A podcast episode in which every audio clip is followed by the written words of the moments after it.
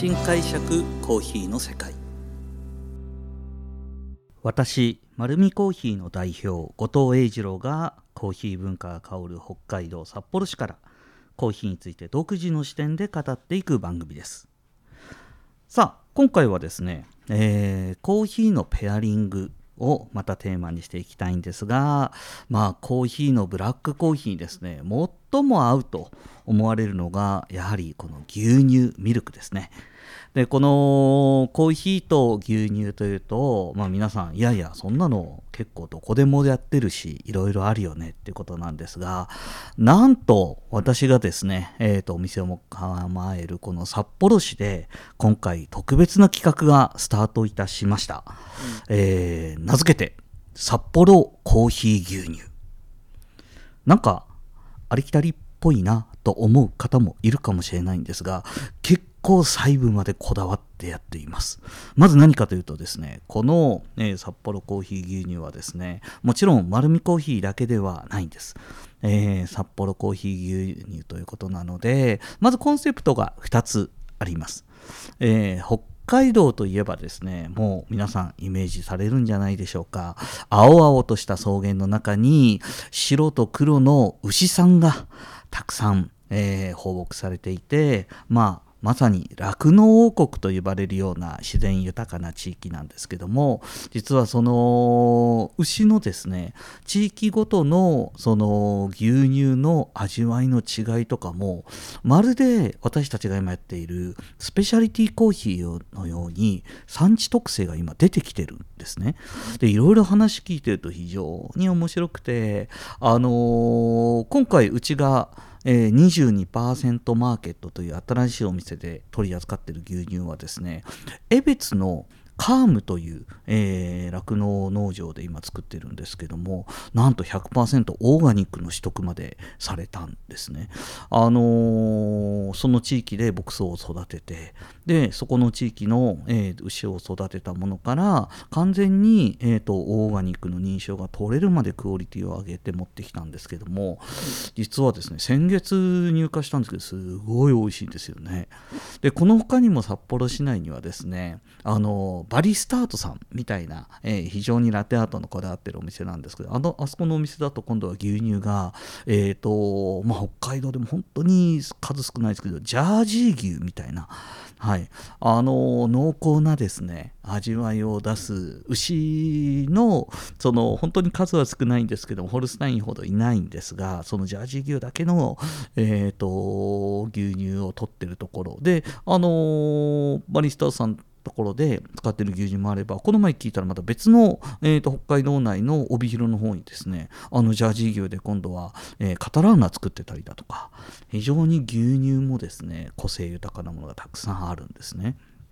で、まあ、いつもお伝えしているように札幌はですねコーヒーシティとしてあの本当に多様性のある、えー、街なので、まあ、昔ながらの喫茶店もありますしあとは自家焙煎の数もたくさんあります。でその自家焙煎のお店個々に持っている個性焙煎の仕方やそして、えー、やっぱりですねこれ多いんですけども自分のいった生産地に対しての思いが深くなるのでだんだんと中米に偏る方だとかアフリカに偏る方だとか南米には偏る方とかいるんですね。で特に行った農園をもっともっと掘り下げてこの農園に特化したなんていう方もいてですねその掘り下げ方非常に面白いんですけどもあのの一つ一つのコーヒーに個性が多様にありますそういう意味でですねあの札幌のコーヒーっていうのは本当にたくさんの種類と多様性があるそして北海道の酪農王国のこのミルクの多様性も合わさると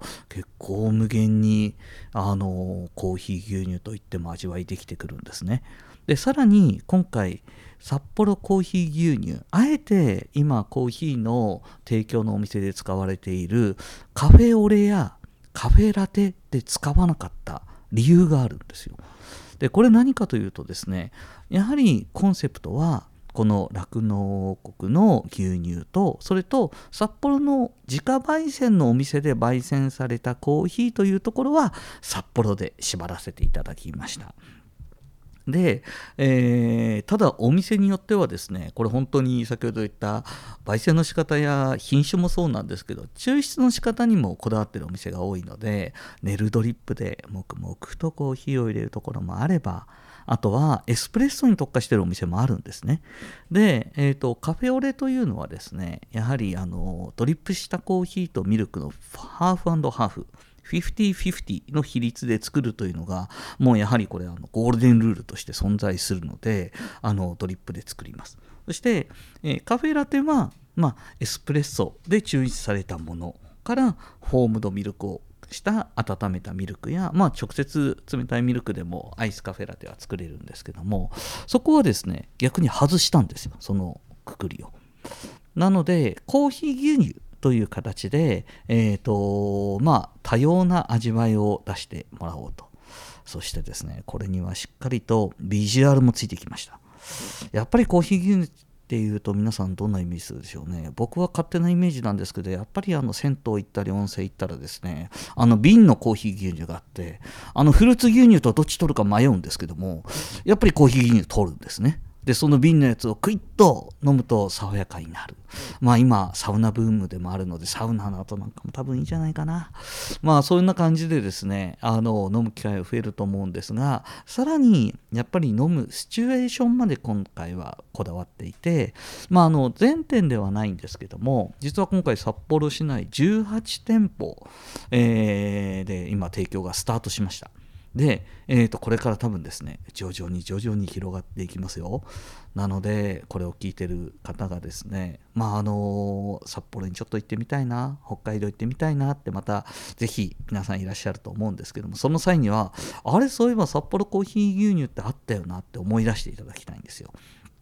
でそうするとその牛乳瓶が、えー、一つの形になってきて見えてくると思います。で非常に可愛い、えーと、瓶を作ってますのでそこで飲んでいただきたいなというふうに思っております。であのー、飲んでもらいたいシチュエーションどこっていうとですねこれ朝なんですよ。今札幌の朝がですねすごく面白いんです。えもともと北海道の札幌の朝っていうのは夏場になると、まあ、日が昇るとですねもう青々としていてで真夏でも実はある程度一定の気温まで下がるので、あのー、本州だとか、まあ、沖縄の方に行かれるとですね皆さん、あのー、朝でも夜でも熱帯夜とかっていうので暑いと思うんですけども北海道の朝って比較的夏でも涼しいんですね。でその涼しい時間帯を何か活動的に動こうと。いうような形で今札幌モーニングっていうですね活動が札幌では活発に、えー、されておりまして朝にあの朝食いろんな健康的な、えー、食材を使った朝食を取ろうだとか、まあ、あのヨガをやってみたりだとか習い事やってみたりだとかその朝も5時ぐらいになったらもう明るいですからね。5時から会社行くまで23時間あるわけです。この時間帯に少しランニングしたりだとかえー、ジョギングしたりだとか、まあ、それこそ、まあ、今自転車屋なんかもすごく流行ってるので豊平川の中心地をですね中島公園に向かって、えー、自転車で走ってみたりだとか。いろいろ可能性があるんです。その可能性の一環に皆さん体を動かしたりで、えーとまあ、朝食代わりにその新鮮なお野菜とそしてコーヒー牛乳を飲んでいただければなというふうな思いで作った商品になっております。あのー、まあ今ですねまだ北海道から発信ということで北海道ではもう熱く熱くテレビでも取り扱われてそして今新聞の取材等も多く出ていてですねあのメディアにどんどん出てきてるのでこのポッドキャストを聞いた方は多分かなりいち早く情報出てると思いますのであの興味を持ってですねあの楽しんでいただければなというふうに思っております。はい、今回はですね、あの北海道で今活動しているあのペアリングのイベントのお話となりました。まあ、このようにですね、コーヒーにまつわること、そして北海道の魅力、独自の視点でお話しさせていただいております。